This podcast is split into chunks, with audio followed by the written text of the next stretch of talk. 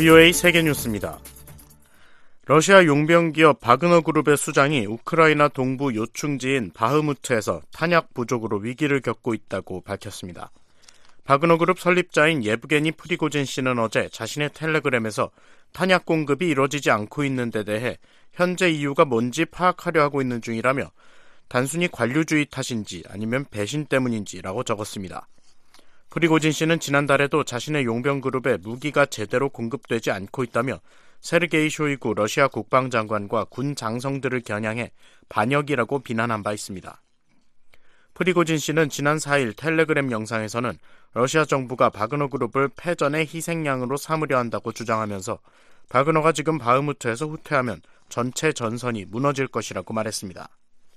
프리고진 씨는 앞서 지난 3일 바그너 부대가 사실상 바흐무트를 포위했다면서 바흐무트 점령이 임박했다고 주장한 바 있습니다.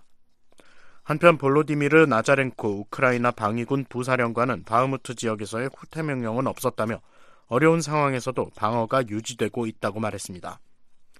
나자렌코 부사령관은 이어 바흐무트와 그 주변 상황은 동부전선 전체에서와 마찬가지로 지옥과 같다고 말했습니다. 우크라이나군은 오늘 아침 전황 보고에서 전날 바흐무트 지역에서 총 95건의 러시아군 공격을 격퇴했다고 밝혔습니다. 시진핑 중국 국가주석이 현대식 사회주의 국가 건설을 위한 과학기술 자립과 양질의 발전의 중요성을 강조했습니다.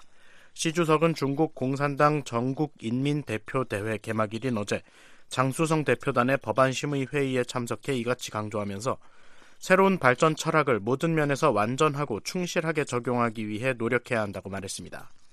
그러면서 효과적인 품질 향상과 경제 발전의 양적 확대를 더욱 잘 조화시킬 것을 당부했습니다. 시 주석은 특히 과학기술에서 더 큰 자립과 힘을 얻기 위한 노력을 가속화하는 것이 중국을 위대한 현대식 사회주의 국가로 건설하는 핵심이라고 강조했습니다. 리커창 총리는 이날 업무 보고에서 중국은 평화와 평화적 발전을 위한 독립적 외교 정책에 전념하고 있다고 밝혔습니다. 또 중국은 국제사회와 협력해 글로벌 개발 구상과 글로벌 안보 구상을 실행할 준비가 돼 있다며 지난 5년간 중국이 주요 20개국 정상회의와 아시아 태평양 경제협력체 회의 등에 참석해 모든 면에서 특색을 띤 주요국 외교를 수행했던 점을 강조했습니다. 한편 리 총리는 중국의 2023년도 국내 총생산 목표치를 5% 안팎으로 발표하는 한편 올해 도시 일자리 1200만 개 창출을 목표로 제시했습니다. 중국 재정부는 2023년 국방비 지출을 지난해보다 7.2% 늘어난 1조 5,537억 위안, 미화로 약 2,240억 달러로 설정했다고 밝혔습니다. 중국 전인대는 오는 10일 시 주석의 3연임을 공식 확정할 예정입니다. 추구어청 타이완 국방부장이 오늘 중국군이 올해 타이완 영토 인근 지역에 진입할 가능성을 경고했습니다. 추 부장은 이날 의회에 출석한 자리에서 중국군이 올해 타이완 영토 인근 지역에 돌발적으로 진입해 타이완 해안에서 12해리 거리의 영해안에 접근할 수도 있다고 말했습니다. 추 부장의 발언은 중국 군용기가 최근 몇 년간 거의 매일 타이완 방공식별 구역에 진입하는 등 타이완 해협에서 중국군의 군사활동이 활발해진 가운데 나왔습니다.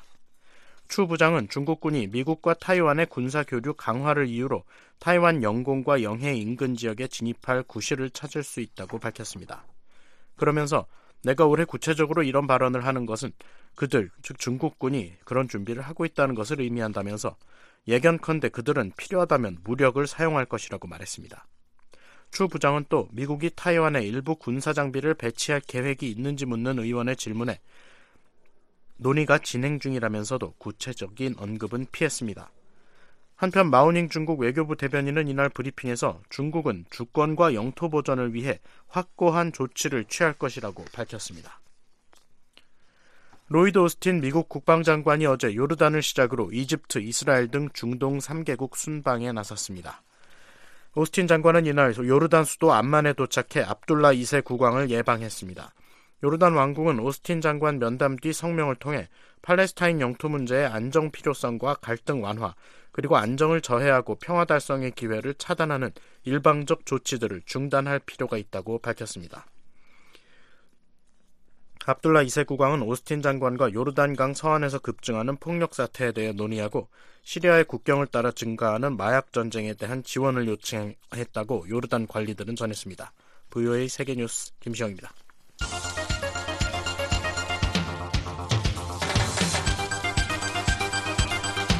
VOA News Today. 여러분 안녕하십니까? 2023년 3월 6일 월요일 VOA 뉴스투데이 2부 시작합니다. 진행의 노시창입니다. 이 시간에 보내드릴 주요 소식입니다.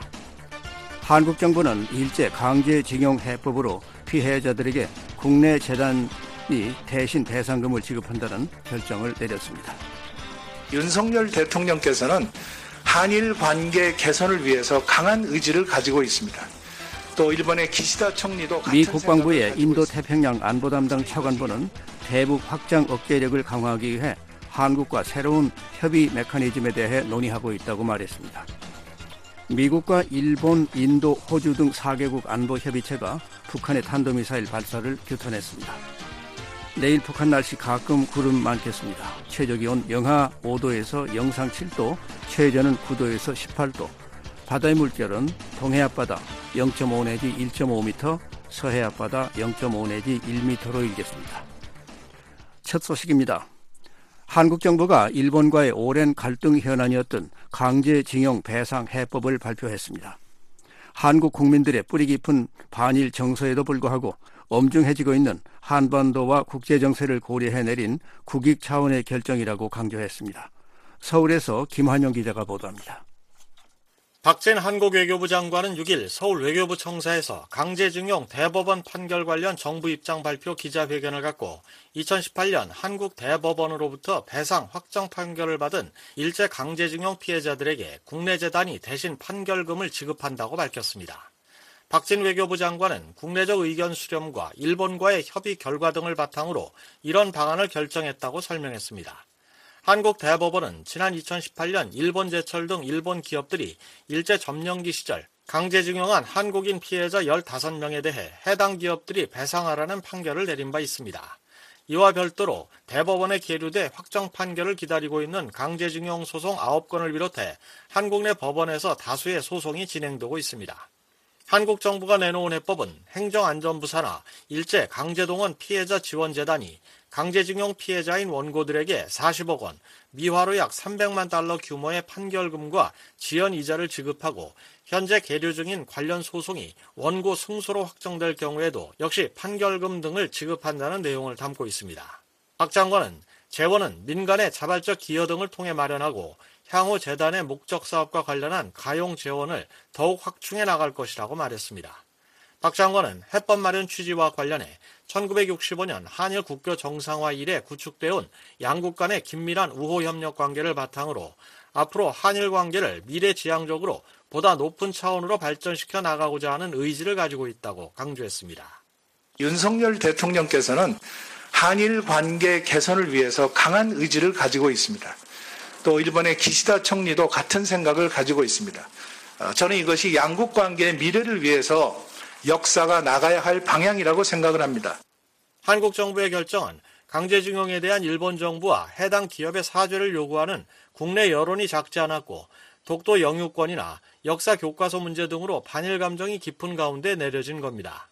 윤석열 대통령은 6일 한덕수 국무총리와의 주례 회동에서 여러 어려움 속에서도 강제징용 판결 문제의 해법을 발표한 건 미래지향적 한일 관계로 나아가기 위한 결단이라고 강조했다고 이도훈 대변인이 전했습니다. 윤 대통령은 한일 관계가 새로운 시대로 접어들기 위해선 미래 세대 중심으로 중추적 역할을 할 수 있도록 양국 정부가 노력해야 한다고 말했습니다. 박 장관은 한일 간 미래지향적 관계 발전에 일본의 노력을 촉구하기도 했습니다. 일본 정부가 강제징용을 포함한 식민 지배 전체에 대한 통절한 반성과 또 마음으로부터의 사죄를 표명한 김대중 오부치 공동선언의 정신을 계승해 나가기를 바랍니다.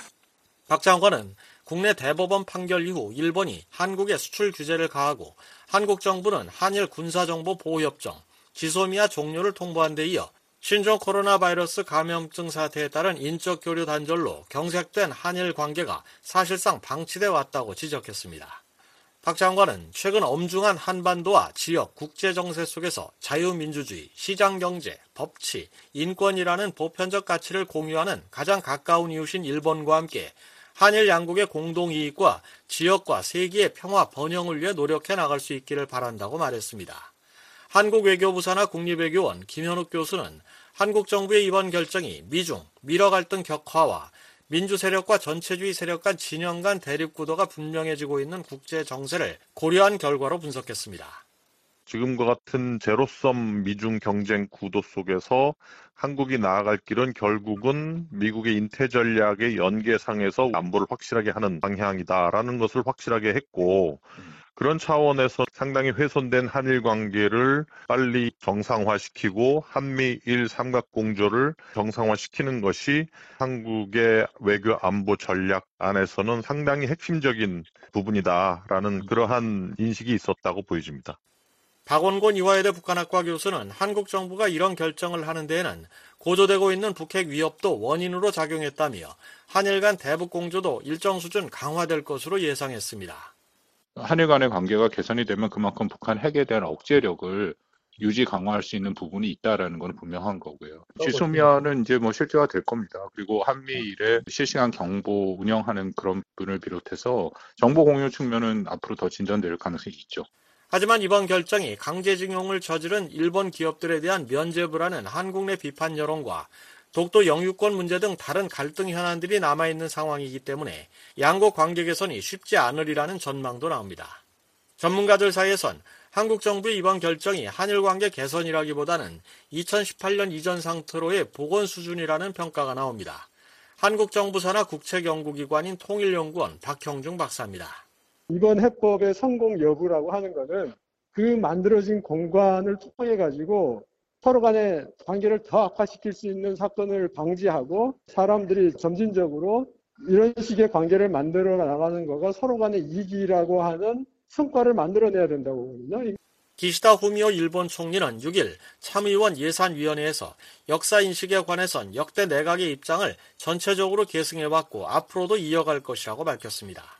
이는 한국 정부의 이번 결정에 대해 1998년 김대중 오부치 공동선언 등을 계승하겠다는 의지를 보이면서 호응한 것으로 풀이됩니다. 필립 골드버그 한국 주재 미국 대사는 이날 성명을 통해 양국 간 고통스러운 시기의 역사를 해결하기로 한 이번 합의는 한일 간 신뢰와 화해를 증진할 것이며 기시다 후미오 총리와 함께 한일 양국 관계의 미래를 재정립하려는 윤석열 대통령의 놀라운 헌신과 의지를 반영하고 있다고 평가했습니다. 골드버그 대사는 또 최우방 동맹인 양국과 더욱 긴밀한 협력을 통해 한국과 일본 국민들의 안보를 보장하는 한편 영내 그리고 전 세계에서 평화와 공통된 가치를 증진하기 위해 협력하기를 희망한다고 밝혔습니다. 서울에서 VOA 뉴스 김환용입니다. 미국과 일본, 인도, 호주 등 4개국이 북한의 탄도미사일 발사를 규탄했습니다. 유엔 안보리 결의를 준수하고 납치 문제를 즉각 해결할 것도 촉구했습니다. 안소영 기자가 보도합니다. 미국과 인도, 일본, 호주 4개국 안보협의체 쿼드 외교장관들이 3일 인도 뉴델리에서 회의를 열고 북한의 최근 무력 도발을 강력히 비판했습니다.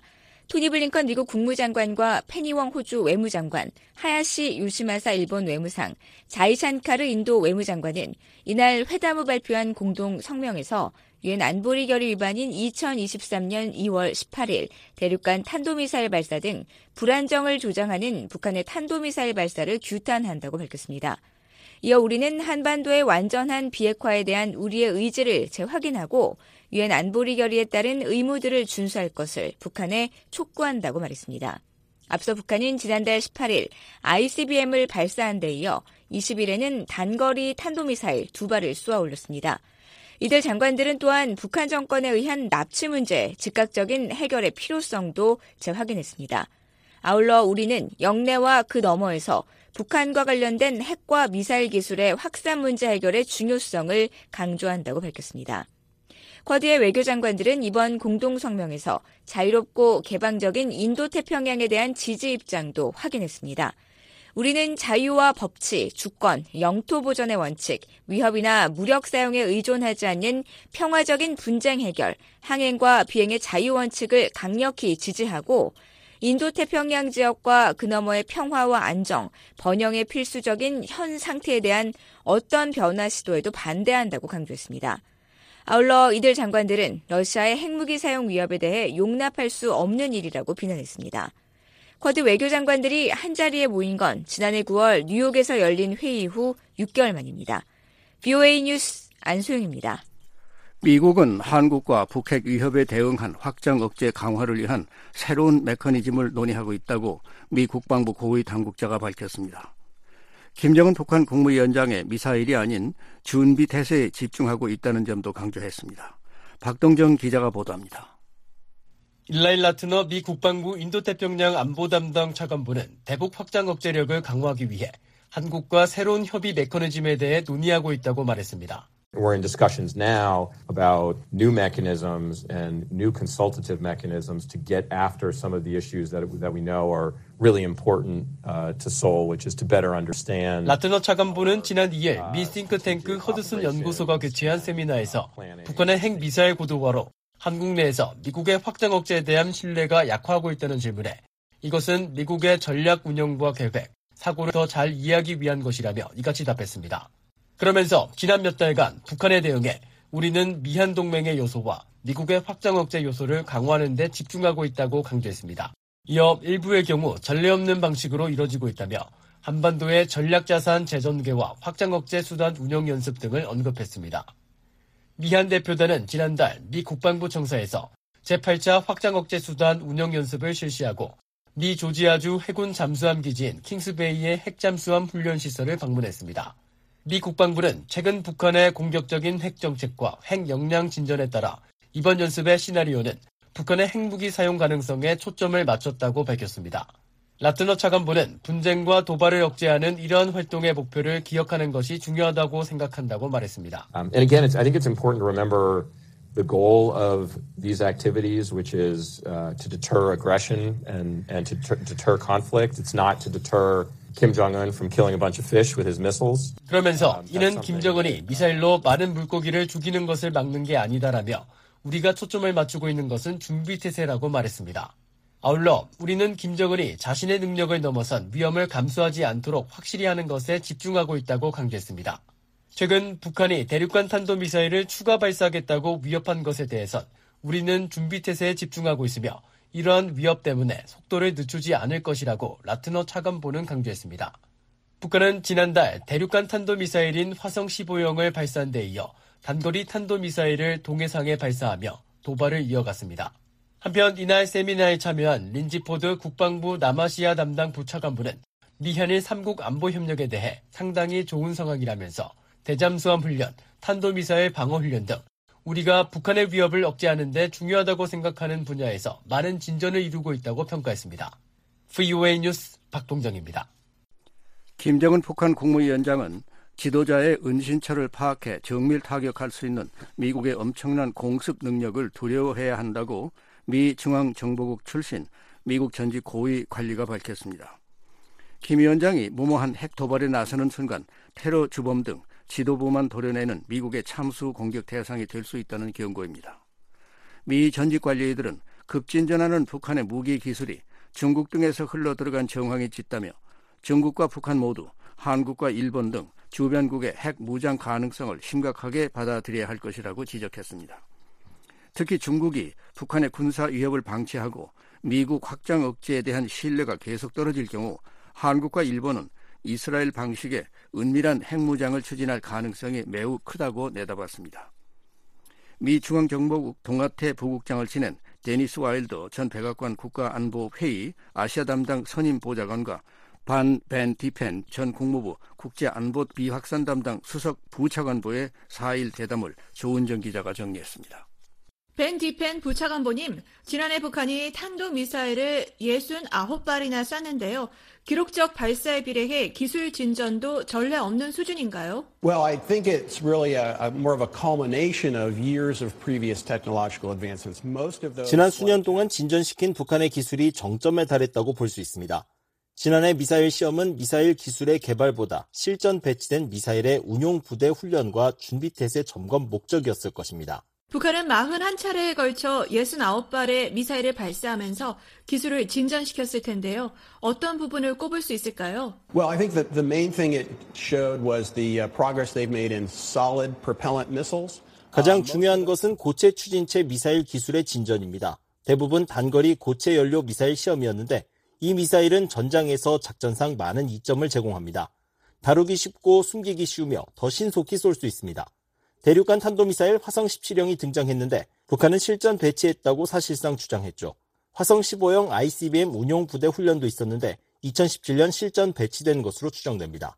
와일더 보좌관님, 백악관과 중앙정보국에서 활동하셨는데 현재 정부에 계신다면 북한이 핵탄두 탑재 ICBM으로 미국 본토를 타격할 능력이 있다고 전제하고 정책을 입안하시겠습니까? I would say or calculate that they have a limited capability. I don't think 저는 북한의 그런 능력에 한계가 있는 것으로 볼 겁니다. 아직 완전한 역량을 갖추지 못했다고 판단합니다. 북한은 열병식에서 ICBM 이동식 발사대 16개를 공개했는데 이것은 작은 능력이지 엄청난 능력이 아닙니다. 미국은 지상 발사 요격 미사일을 비롯해 북한의 현재 위협에 대응할 역량을 갖췄습니다. 따라서 지금으로선 제한적 위협이라고 하겠습니다. 물론 심각하게 받아들여야 합니다. 어떤 나라든 미국에 도달할 핵무기를 가졌다면 물론 우리는 심각하게 여깁니다. 하지만 미국은 북한의 현재 기술 수준에 과잉 대응하지 않습니다. 그러나 미국 도시들이 북한의 핵 보복 공격에 노출될 가능성이 확장 억제에 영향을 주지는 않을까요? You know, I think you have to remember something, uh, and maybe your viewers need to remember. 진행자와 시청자 모두 기억해야 할 점이 있습니다. 미국은 1960년대부터 외세 핵 공격 위협을 겪어왔습니다. 1960년대 초 소련은 미국 본토를 타격할 수 있는 300개 이상의 핵무기를 ICBM 저장고에 갖고 있었죠. 핵전쟁이 실제로 터질 수 있는 매우 긴장된 순간들이 있었습니다. 중국도 예전부터 ICBM으로 미국을 타격할 능력이 있었죠. 한 중국 장성이 LA와 베이징을 맞바꿀 준비가 됐냐고 위협하기도 했습니다. 따라서 이것은 새로운 문제가 아닙니다. 미국이 늘 갖고 있던 문제입니다. 따라서 미국 도시에 대한 핵 위협이 확장 억제를 변경시키진 않을 겁니다. 우리는 소련과 중국의 위협에 직면했을 때도 이스라엘과 여러 동맹의 확장 억제를 제공했습니다. 벤 디펜 부차관보님, 북한 핵과 미사일 기술이 어떤 지점에 도달하면 미국이 확장 억제 제공을 망설이거나 꺼리는 상황이 될까요?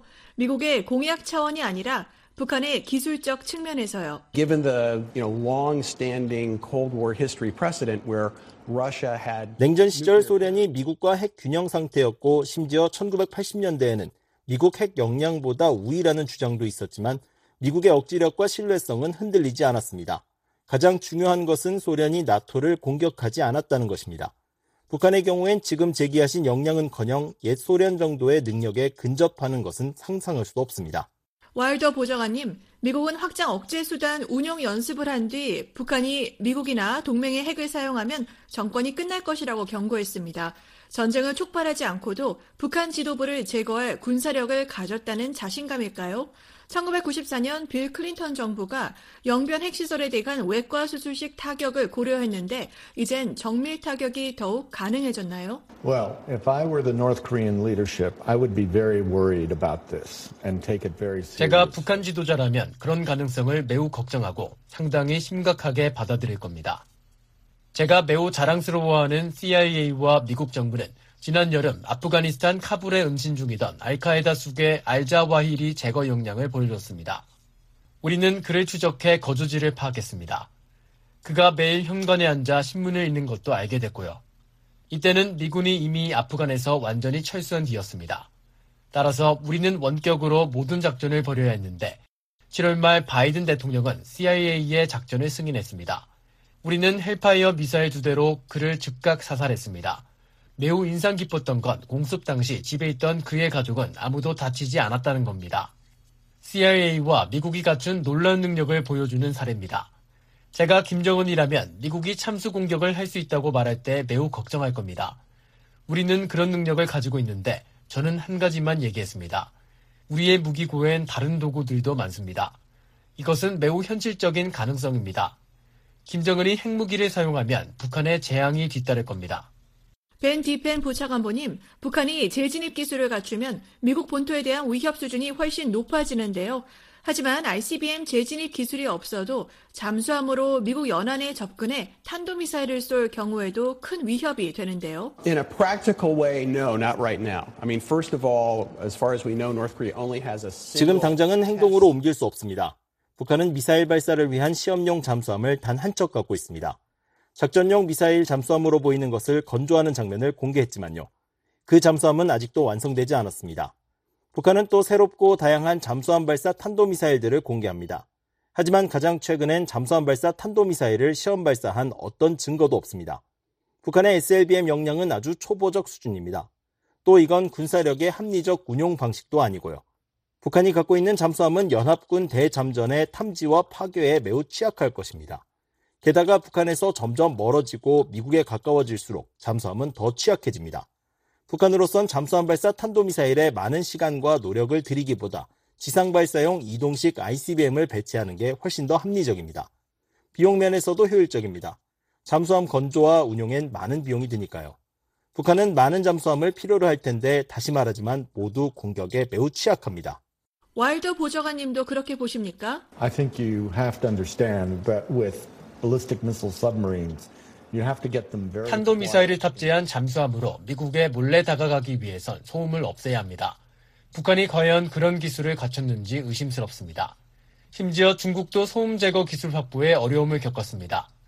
따라서 미국 해안 근처까지 다가오기 훨씬 전에 북한 잠수함을 탐지할 겁니다. 와일더 보좌관님, 정부에 계실 때 중국에서 북한으로 미사일과 부품이 대거 유입되는 정황을 포착하셨습니까? I don't think we can say we detected large-scale activities by the Chinese. 중국의 대규모 밀반출을 탐지했다고 말할 순 없지만 중국 군수 기업들은 비밀리에 그런 일을 매우 잘합니다. 중국 기업들이 어느 정도나 이전했는지 정확히 알 수 없습니다. 중국은 미사일과 미사일 기술을 이전한 전례가 있고 우리는 중국과 이 문제를 해결하려고 시도했죠. 과거에 일부 성과도 있었습니다. 하지만 1980년대 초 설립된 중국의 폴리테크놀로지 같은 기업들은 매우 공격적으로 무기를 판매합니다. 따라서 북한 미사일에서 중국 기술을 발견해도 놀랄 게 없습니다. 벤 디펜 부차관보님 어떻게 보십니까? Well, I mean, one of the big unknowns about the North Korean missile program in general is what kind of support. 북한 미사일 프로그램에 대해 잘 알려지지 않은 부분은 언제 누구로부터 어떤 지원을 받았는지입니다. 북한 미사일을 보면 외국의 다양한 노하우와 기술로부터 도움을 받은 게 매우 분명합니다. 전통적으로 중국은 미사일 관련 수출 통제를 잘 지키지 않았죠. 북한을 비롯한 확산국들이 중국에서 미사일 관련 기술을 입수하는 건 불안할 정도로 쉽습니다. 와일더 전 보좌관 말처럼 미국은 오랫동안 중국과 이 문제를 다뤘지만 해결하는데 한계가 있었습니다. 게다가 중국 정부가 이런 기술 이전을 어느 정도나 아는지 혹은 심지어 장려하는 건 아닌지에 대해서도 모릅니다. 중국은 분명히 무기 이전을 막는데 우선순위를 두거나 자원을 투입하지 않았습니다. 애초에 자신들이 지지한 안보리 결의안에 따라 마땅히 취했어야 할 조치입니다. 분명히 심각한 문제지만 우리는 문제의 전모를 알지 못합니다.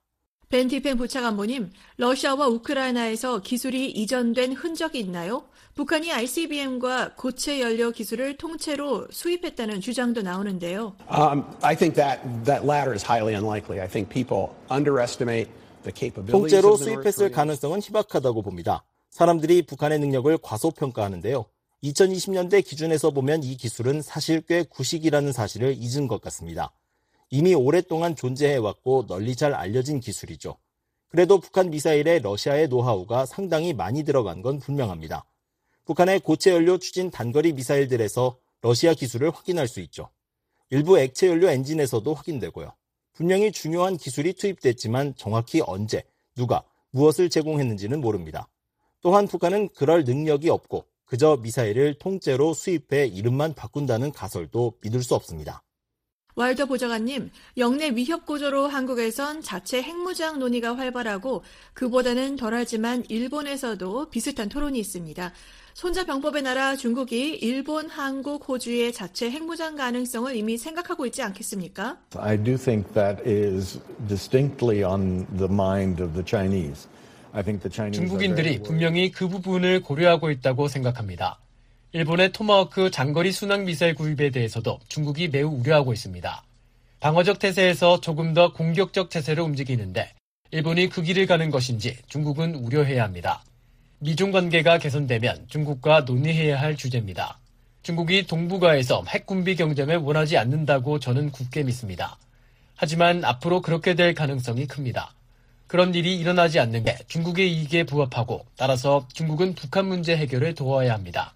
따라서 한국 핵무장 논의가 중국과 북한을 압박하는 효과가 있지 않을까요? Absolutely. I think that the Chinese need to understand that public 전적으로 그렇습니다. 여론이 그런 방향으로 움직이고 있다는 것을 중국은 알아야 합니다.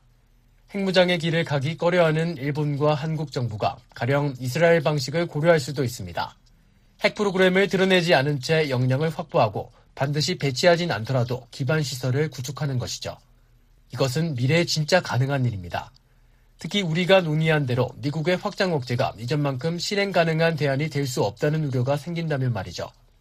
이것은 매우 중요한 문제이며 미국 정부가 중국에 진지하게 제기해야 할 문제라고 봅니다. 지금까지 데니스 와일더 전 보좌관과 반 벤 디펜 전 부차관보의 대담을 들으셨습니다.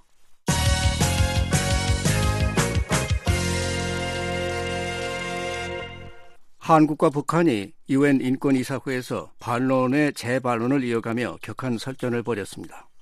북한은 자국에 대한 인권 제기가 정치적 목적을 위한 것이라고 반발했고 한국은 북한이 국제사회의 인권 지적을 경청하고 문제 해결에 협력할 것을 촉구했습니다. 조상진 기자가 보도합니다. 세계 각국의 인권 문제를 논의하는 유엔 인권이사회에서 북한의 인권 문제를 놓고 한국과 북한이 날선 공방을 벌였습니다.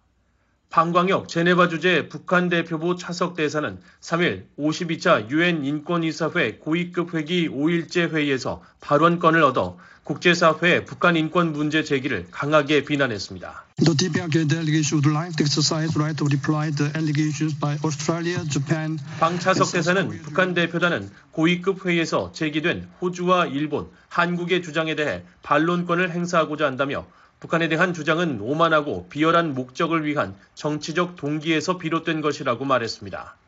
이어 이는 존재하지 않는 인권 문제를 날조함으로써 북한의 이미지를 실추시키려는 불법 행위라고 비난했습니다. 그러면서 호주나 유럽 등 서방국 가운데 증오 범죄와 인신매매 등의 인권 문제가 없는 나라는 없으며 일본은 과거 20만 명의 여성을 성노예로 삼고도 반인도적 범죄에 대해 반성하거나 보상하지 않고 있다고 말했습니다. 특히 한국을 거론하면서 국제인권법에 반하는 국가보안법과 기타 노동법을 유지하고 성착취와 강제노동, 북한 주민에 대한 해외 납치 등을 벌이는 등 조직적이고 광범위한 인권 침해가 수십 년간 벌어진 데 대해 깊은 우려를 표한다고 주장했습니다. 이에 대해 한국 정부는 곧바로 반론권을 행사하며 북한의 주장을 적극 반박했습니다.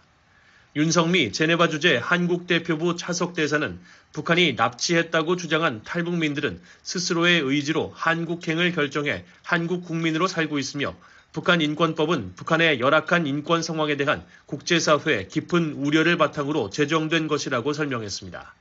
또한 국가보안법은 북한의 지속적인 안보 위협을 감안할 때 한국의 자유, 민주 질서 수호를 위해 필요한 것이라면서 북한이 이 같은 근거 없는 비난을 중단하고 자국 내에서 조직적이고 광범위하며 중대한 인권 침해가 지속되고 있다는 국제사회의 목소리에 귀를 기울일 것을 촉구한다고 말했습니다. My delegation calls on the DPRK to stop making such groundless accusations and to hear the voice of the international community that the systematic 또한 이와 관련해 북한에서 그중 일부는 반인도 범죄에 해당할 수도 있는 인권 침해에 대한 책임 규명에 여전히 진전이 없다고 시사한 지난해 9월 공개된 유엔 사무총장의 북한 인권 보고 서 내용을 상기하고자 한다고 말했습니다. 그러면서 북한이 주민들의 생계를 완전히 무시한 채 핵과 미사일 프로그램에 집착하는 대신 주민들의 인권 증진을 위해 유엔 인권기구를 포함한 국제사회와 협력할 것을 거듭 촉구한다고 덧붙였습니다. 한국의 이 같은 반박에 북한은 재반론권을 요청해 한국이 대북전단 풍선을 통해 북한에 의도적으로 신종 코로나 바이러스를 퍼뜨렸다고 주장했습니다. Despite the warning of the DPRK, the South Korean authority ignored and encouraged maneuvers to scatter hundreds of 북한의 방광혁 차석 대사는 한국 당국은 우리의 경고에도 불구하고 신종 코로나 바이러스 확산 위험이 있는 수십만 장의 전단과 더러운 것들을 풍선으로 유포하는 것을 묵인하고 부추겼다고 말했습니다. 이어 전 세계가 악성 바이러스와 길고 힘든 투쟁을 벌이고 있는 상황에서 이러한 바이러스를 의도적으로 퍼뜨리거나 이를 용인하는 것은 분명한 반인도 범죄라고 주장했습니다. 이에 대해 한국 대표부의 윤성미 차석 대사는 다시 반론권을 얻어 한국이 코로나 바이러스를 퍼뜨렸다는 북한의 주장에 강한 유감을 표명했습니다. My delegation would like to reaffirm that such claim is simply not true and has no scientific basis. 윤차석 대사는 우리 대표단은 북한의 그러한 주장이 사실이 아니며 과학적 근거가 없다는 것을 재확인하고 싶다고 강조했습니다. 이어 북한이 코로나 바이러스 확산 원인을 전단 탓으로 돌리는 것은 부적절하며 유감스러운 일이라면서 우리는 북한이 근거 없는 비난을 하는 대신 국제사회의 협력 제안에 호응해 주민들의 건강과 복지를 위한 책임 있는 행동을 취할 것을 촉구한다고 말했습니다. 아울러 우리는 북한이 핵과 미사일 프로그램을 더욱 발전시키는 대신 국제사회와 긴밀히 협력해 주민들의 인권 증진을 위한 진지한 접근법을 취할 것을 다시 한번 촉구한다고 강조했습니다. 전임 정부에서 유엔 등 국제 무대에서 북한 문제와 관련해 소극적으로 대응했던 한국이 최근 북한의 일방적 주장에 대해 조목조목 반박하면서 과거와는 확연히 다른 대응을 하고 있습니다. 앞서 지난달 21일 뉴욕 유엔 본부에서 열린 유엔 헌장에 관한 특별위원회 회의에서도 한국 대표는 유엔 사령부 해체와 미한 연합훈련 반대를 외친 북한 대표에 대해 터무니없는 주장이라고 즉각 맞받아쳤습니다.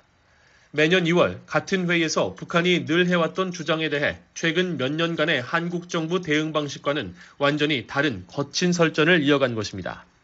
이 같은 반론에 북한 측은 반박권을 사용해 맞섰지만 한국 대표는 물러서지 않고 북한의 반박권에 재반박권을 행사하며 끝까지 북한과 공방을 벌인 바 있습니다.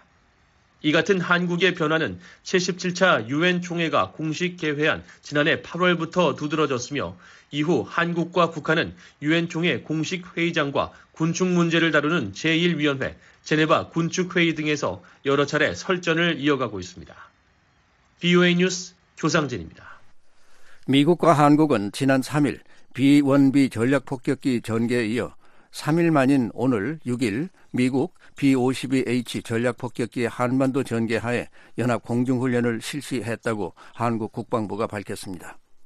한국 측에선 F-15K, KF-16 전투기가 참여했고 훈련은 서해 상공에서 진행됐습니다. 핵무기를 탑재할 수 있는 B-52H의 한반도 전개는 지난해 12월 이후 약 3개월 만입니다. 국방부는 이번 훈련에 대해 2023년 전반기 연합연습 개시에 맞춰 시행돼 그 의미를 더하고 있다며 특히 B-52H의 한반도 전개는 고도화되는 북한의 핵 미사일 위협을 억제 대응하기 위한 동맹의 결정적이고 압도적인 능력과 태세를 보여준다고 설명했습니다.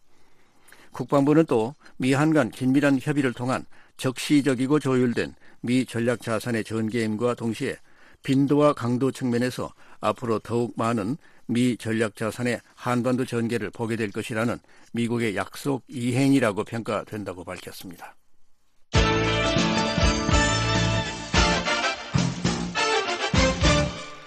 미 한일 3국이 북한뿐 아니라 중국 억제에 초점을 맞춘 군사 공조를 확대해야 한다고 민주당의 마크 타카노 하원 의원이 밝혔습니다. 지난달 말 미국 의원 대표단을 이끌고 일본, 한국을 방문했던 타카노 의원은 2일 VOA와의 전화 인터뷰에서 3국 간 군사적 협력이 매우 제한적이라며 이같이 말했습니다. 일본계 미국인인 타카노 의원은 또 미한일 동맹의 확대와 심화가 필요하다며 이를 위해서는 한일 관계 개선이 핵심이라고 강조했습니다. 미국 의회에서 아시아계로는 처음으로 성소수자라는 사실을 공개한 인물로도 유명한 타카노 의원을 이재훈 교수가 인터뷰했습니다. 최근 서울에서 열린 미한일 의원회의에서 동북아 안보 문제가 논의된 것으로 알려졌는데요. 구체적으로 어떤 사안들이 다뤄졌나요? Just speaking generally because I don't want to violate some of the confidentiality of the meetings, but uh... 회의의 비밀 보호 규정 때문에 일반적으로만 말하자면 우리는 세 나라가 더 가까워질 필요성에 대해 논의했습니다. 미한일 3국 관계는 더 확대되고 심화될 필요가 있습니다. 저는 미국이 세 나라 간 군사적 상호 운용성이 현재보다 더 확대되길 바라고 있다고 봅니다. 정보 공유 등 어느 수준에서는 이미 협력이 이루어지고 있지만 미국은 더 강력한 3국 동맹을 원한다고 생각합니다. 이를 위해서는 더 나은 관계가 필요한데 한일 관계 개선이 정말 핵심입니다. 한일 관계에는 수십 년에 걸쳐 힘든 시기들이 있었습니다. 저는 미한일 의원회의에 수년간 참여해왔습니다. 올해는 한일 관계가 눈에 띄게 개선된 것을 봤습니다. 지난번 대면 회의 때 일본 자민당 의원들은 참여조차 하지 않았습니다. 회의에 오지 않은 겁니다. 하지만 이번 회의에는 참석했습니다. 저는 일본 정부가 정말로 한국과 함께 다음 단계로 나아가고 싶다는 열망이 있다는 것을 감지했습니다. 한일 관계가 앞으로 나가기 위해서는 양국 모두의 큰 정치적 용기가 필요할 것입니다. 한일 관계 문제가 미한일 삼국 공조에는 구체적으로 어떤 지장을 주고 있습니까? With regard to the Korean, Japanese, and the Americans uh, militarily operating and cooperating, it's it's more limited. 현재 미한일 3국 간 군사적 운용과 협력은 사실 매우 제한적입니다. 3국 군사 공조가 아예 존재하지 않는다고 할 수는 없습니다. 정보를 공유하고 있고 함께하는 것들이 있긴 하지만 대부분 북한에 초점이 맞춰져 있습니다. 미국 입장에서는 중국이 타이완 해협에 가하는 위협에 대한 인식이 커졌으면 합니다. 중국이 영내에서 한국, 일본과의 경제에 대한 시험을 늘리고 있는데 중국의 이런 행동에 대해 어느 정도 억지가 필요하다는 인식이 확대돼야 합니다.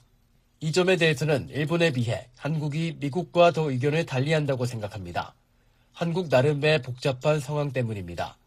진보 성향의 민주당 소속인 저는 한국의 그런 입장을 존중합니다만 중국이 위험을 가하는 방식에 대해 더 신경을 쓸 필요는 있다고 생각합니다.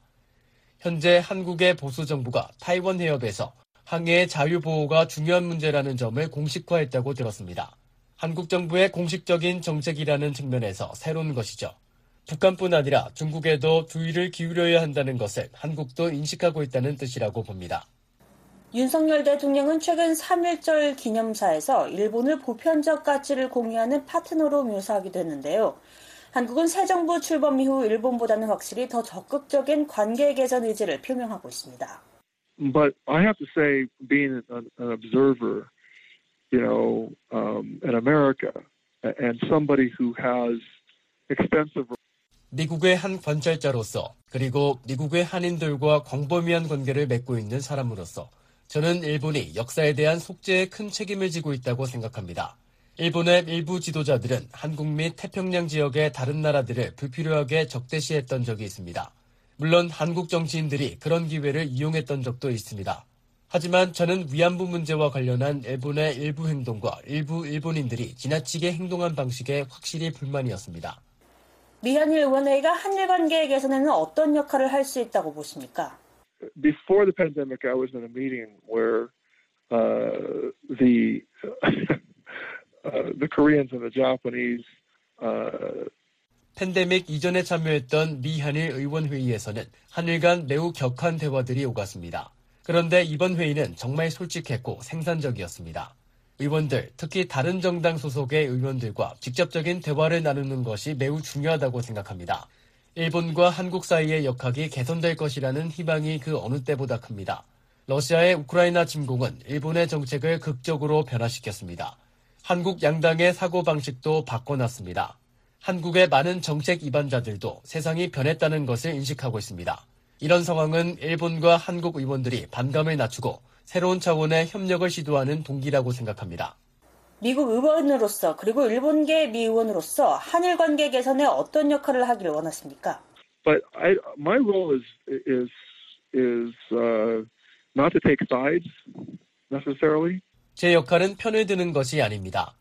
저는 미국에서 일본인과 한국인 사이에 항상 구별이 있는 것은 아니라는 점을 일본 측에 알리는 역할을 하기도 합니다. 일본인과 한국인은 미국인들이 보기에 매우 비슷해 보인다는 것을 말이죠. 그리고 어떤 차별적인 일이나 인종차별적인 사건이 일어날 때 미국 내 일본계와 한국계는 종종 하나로 간주한다는 것을 알려줍니다. 저는 한국과 일본 사이 소통을 원활하게 해주는 역할을 하고 싶습니다. 마지막으로 한 가지만 더 언급하고 싶습니다. 이번 일본 방문에서 주목할 만한 것은 성소수자 평등 문제에 대한 일본 내 여론과 관심 수준이었습니다. 일본 정부와 여론은 이 문제에 한국보다 훨씬 더 적극적이라고 생각합니다. 이번 한국 방문 중 한국에 있는 동성애자 친구를 만났는데 이런 얘기를 했습니다. 만약 일본이 성소수자 보호 확대에 나선다면 한국도 그렇게 하길 원할 것이라고 말했습니다.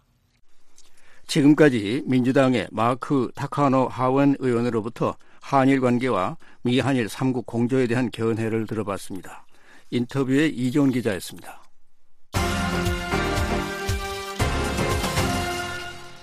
유엔이 북한을 또다시 외부 식량 지원이 필요한 국가로 지정했습니다. 안소영 기자가 보도합니다.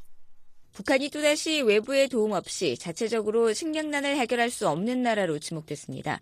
유엔 식량 농업기구는 3일 발표한 작황 전망과 식량 상황, 분기 국제 보고서에서 북한을 전반적으로 식량에 대한 접근이 부족한 국가로 분류하고 외부 지원이 필요한 45개국에 포함했습니다.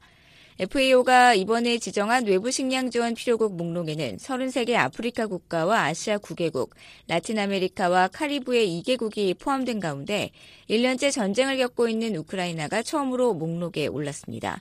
북한인 FAO가 해당 조사를 시작한 2007년 이래 지금까지 줄곧 외부 식량 지원 필요국으로 지정되었습니다.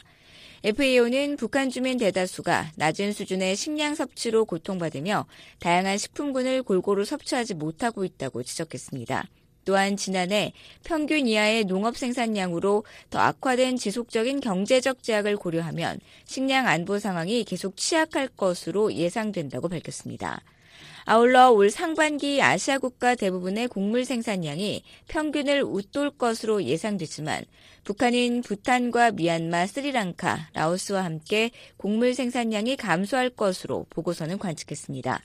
한편 보고서는 이번에도 북한이 필요로 하는 외부 수입 곡물량은 명시하지 않았습니다. FAO는 2020년 11월부터 2021년 1월 사이 북한의 외부 식량 수입 필요량을 106만 3천 톤으로 추산한 이후 더 이상 필요량을 추산하지 않고 있습니다. 앞서 FAO는 VOA에 검증 가능한 정보 부족으로 현장의 식량 안보 상황을 정확히 판단하는 것이 어렵다고 밝힌 바 있습니다. 이와 관련해 한국통일부는 한국농촌진흥청의 발표를 인용해 지난해 북한의 식량 생산량은 451만 톤으로 전년 대비 18만 톤 감소한 것으로 추정했습니다. BOA 뉴스 안소영입니다.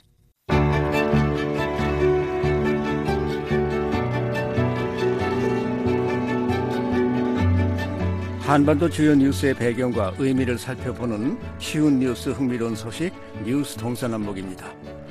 북한의 핵 위협에 대처하기 위해 아시아판 핵 기획 그룹을 설치해야 한다는 주장이 나왔습니다. 핵 기획 그룹이 무엇이며 이 방안의 장단점은 무엇인지 최원기 기자가 전해드립니다. 북한의 핵 위협에 대처하기 위해 미국이 아시아에 핵 기획 그룹을 설치해야 한다는 주장이 나왔습니다. 이 같은 주장은 워싱턴의 보수적 싱크탱크인 헤리티지 재단의 브루스 클링너 선임연구원이 최근 발표한 신뢰의 위기, 아시아 내 미국 확장 억제 강화의 필요성이란 보고서에서 제시됐습니다. 클링너 연구원은 보고서에서 최근 한국 내 일각에서 자체 핵무장을 요구하는 목소리가 커지고 있다며 미국이 확장 억제 공약을 강화하기 위해 핵 기획 그룹을 설치할 것을 주장했습니다. 클릭너 연구원은 VOA와의 전화 통화에서 미국이 한국을 북대서양 조약기구 나토 동맹과 다르게 대우한다는 지적이 나오기 때문이라고 배경을 설명했습니다. 그러면서 한국인들은 나토에는 핵기획 그룹이 있고 다섯 개 나토 국가들은 전투기로 미국의 핵무기를 투하하는데 한국은 왜 못하느냐고 묻는다고 말했습니다. South Koreans have pointed to what they see as a disparity in the treatment 이에 앞서 워싱턴의 또 다른 싱크탱크인 전략국제문제연구소도 지난 1월 보고서를 통해 핵기획그룹 설립을 권고했습니다. 미국 일각에서 아시아판 핵기획그룹 주장이 나오는 것은 한국에 대한 미국의 핵우산 공약의 신뢰를 높이기 위해서입니다. 최근 북한의 점증하는 핵위협에 직면해 한국 내 일각에서는 미국의 확장 억제 공약에 대해 계속 의구심을 제기하고 있습니다. 확장 억제가 성공하려면 북한이 도발할 경우 미국이 즉각 핵무기로 응징해야 합니다. 그러나 북한이 미군을 한반도에 보내면 뉴욕을 핵공격하겠다고 위협할 경우 미국이 과연 보복 대응에 나설지에 대해 의문이 제기되고 있습니다. 미국이 서울을 지키기 위해 뉴욕을 희생하겠느냐는 것입니다. 한국인들의 이 같은 의구심은 두 가지로 표출됐습니다. 하나는 여론조사 전문기관인 한국갤럽이 1월 말 실시한 여론조사에서 응답자의 77.6%가 한국의 독재 핵무장에 찬성한 것입니다.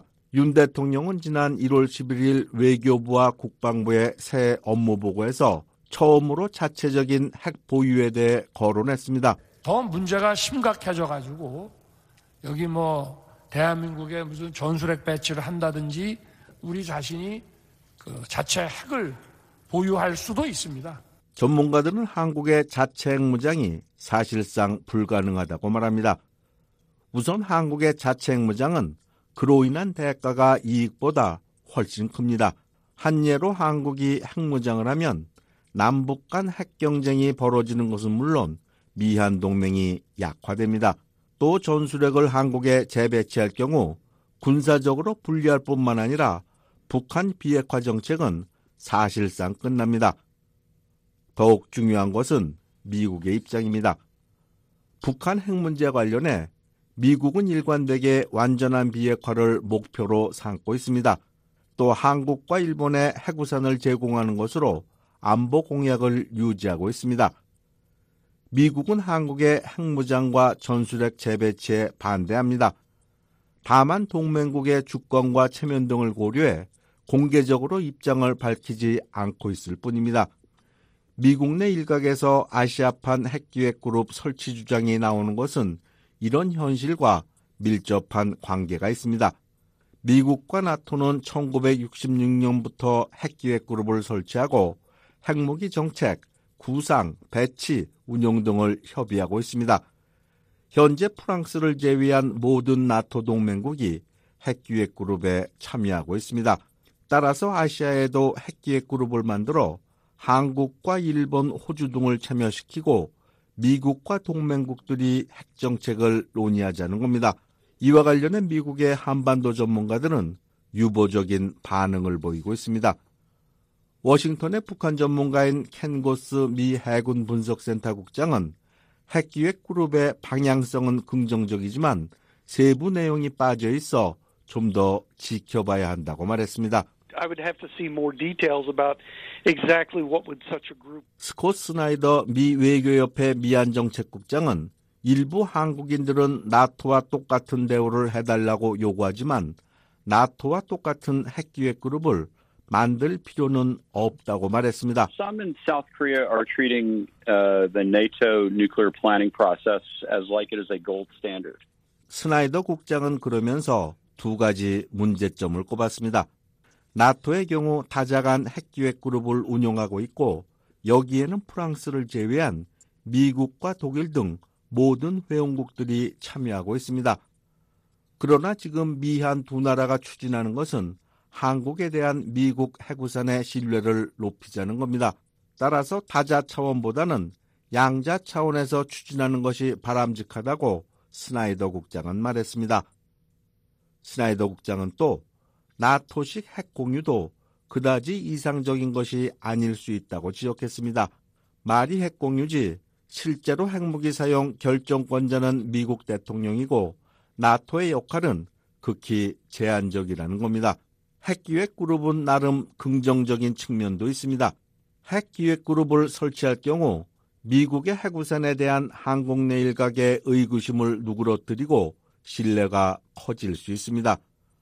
그러나 더 큰 문제는 북한과 중국의 반발이라고 한국의 핵 문제 전문가인 이상현 세종연구소 소장은 말했습니다. 중국은 물론 당연히 그 한국의 핵 보유는 핵 개발은 물론이고 어, 이 중국을 겨냥한 어떠한 어, 이, 이 전략 논의에도 반대하는 그런 입장입니다. 이 소장은 이런 이유로 미한 양국이 현재 운영 중인 각종 확장 억제 협의체를 상설위원회로 격상시킬 것을 주장했습니다. 이렇게 이제 1년에 한 번 이제 간헐적으로 하는 것보다는 EDSCG를 상설 그 standing committee로 만들면 북한의 핵 도발, 미사일 도발 이런 게 있으면 상시적으로 한미 양국이 서로 협의하는 이런 체제 이렇게 된다면 아무래도 한국과 미국 간의 그 북핵 대비에 대해서 좀 더 상시적으로 협의하는 그런 시스템이 될 수 있을 거라고 봅니다. 미국과 한국은 현재 확장 억제 관련해 통합 국방협의체와 확장 억제 전략협의체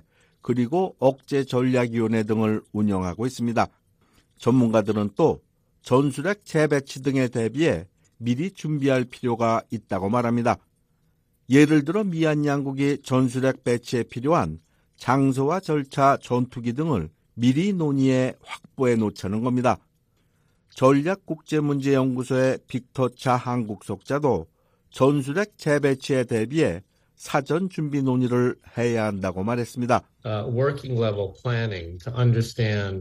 uh, what would be the prerequisites and requirements if the United States were to decide to return. 미국 일각의 아시아판 핵기획 그룹 설치 주장은 현재로서는 소수의 목소리이며 실현 가능성 또한 미지수입니다.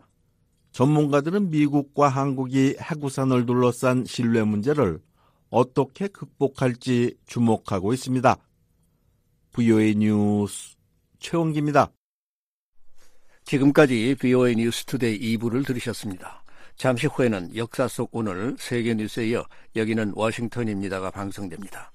이 시간은 지구촌 오늘과 아메리카나우 그리고 주간 프로 헬로 서울이 방송됩니다. 여러분의 많은 애청 바랍니다.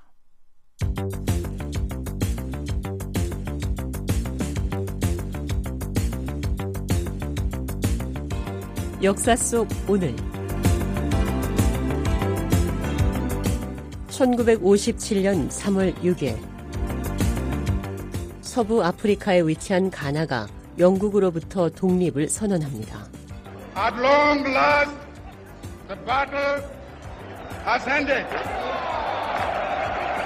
가나는 금과 다이아몬드, 철광석과 같은 광물 자원이 풍부해 황금 해안을 의미하는 골드 코스트로 불리기도 했습니다. 가나는 풍부한 자원으로 인해 15세기부터 여러 나라의 침략을 받게 되고 19세기 들어 영국의 지배하에 놓이게 됩니다. 영국은 1874년 가나를 영국의 식민지로 만들고 모든 해안 무역을 장악하게 됩니다. 이에 반발해 가나 국민들은 1948년 독립운동가 크와메 은쿠르마를 중심으로 독립운동을 시작합니다. 은쿠르마는 1949년 회의 인민당을 조직해 독립운동을 벌이다가 투옥되기도 했습니다. 하지만 은쿠르마는 1951년 실시된 총선거에서 승리를 거두며 영국의 아프리카 식민지로는 처음으로 자치정부 수립을 이끄는 데 성공합니다. 그리고 마침내 1957년 3월 6일 가나는 아프리카 대륙 최초로 영국으로부터의 독립을 성취하게 됩니다. 그리고 3년 뒤 은쿠르마는 가나 공화국 첫 대통령으로 선출됩니다.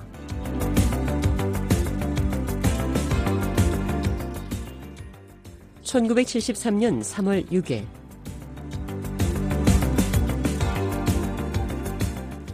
중국을 배경으로 한 소설 대지로 노벨 문학상을 수상한 미국의 여류 소설가 펄 버기 81살을 일기로 생을 마감합니다.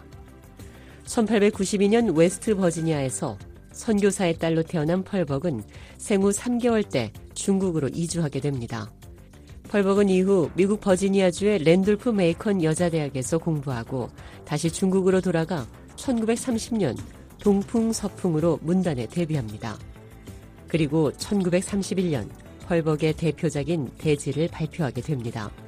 대지는 중국에 사는 왕롱이라는 가난한 농부가 열심히 일을 해 광활한 땅의 주인이 되는 과정과 그의 가족들이 겪는 파란만장한 삶을 그린 소설이었습니다. 이 소설로 펄벅은 1938년 미국의 여류 작가로서는 처음으로 노벨 문학상을 수상하게 됩니다. 펄벅은 사회 활동에도 관심이 많았습니다. 특히 전쟁 중 생겨난 사생아들을 안타깝게 여겨 펄벅 재단을 설립해 버려진 아기들을 입양하는 사업을 벌이기도 했습니다. 소설가로 또 사회 운동가로 이름을 떨친 펄벅. 펄벅은 1973년 3월 6일 81살을 일기로 생을 마감합니다.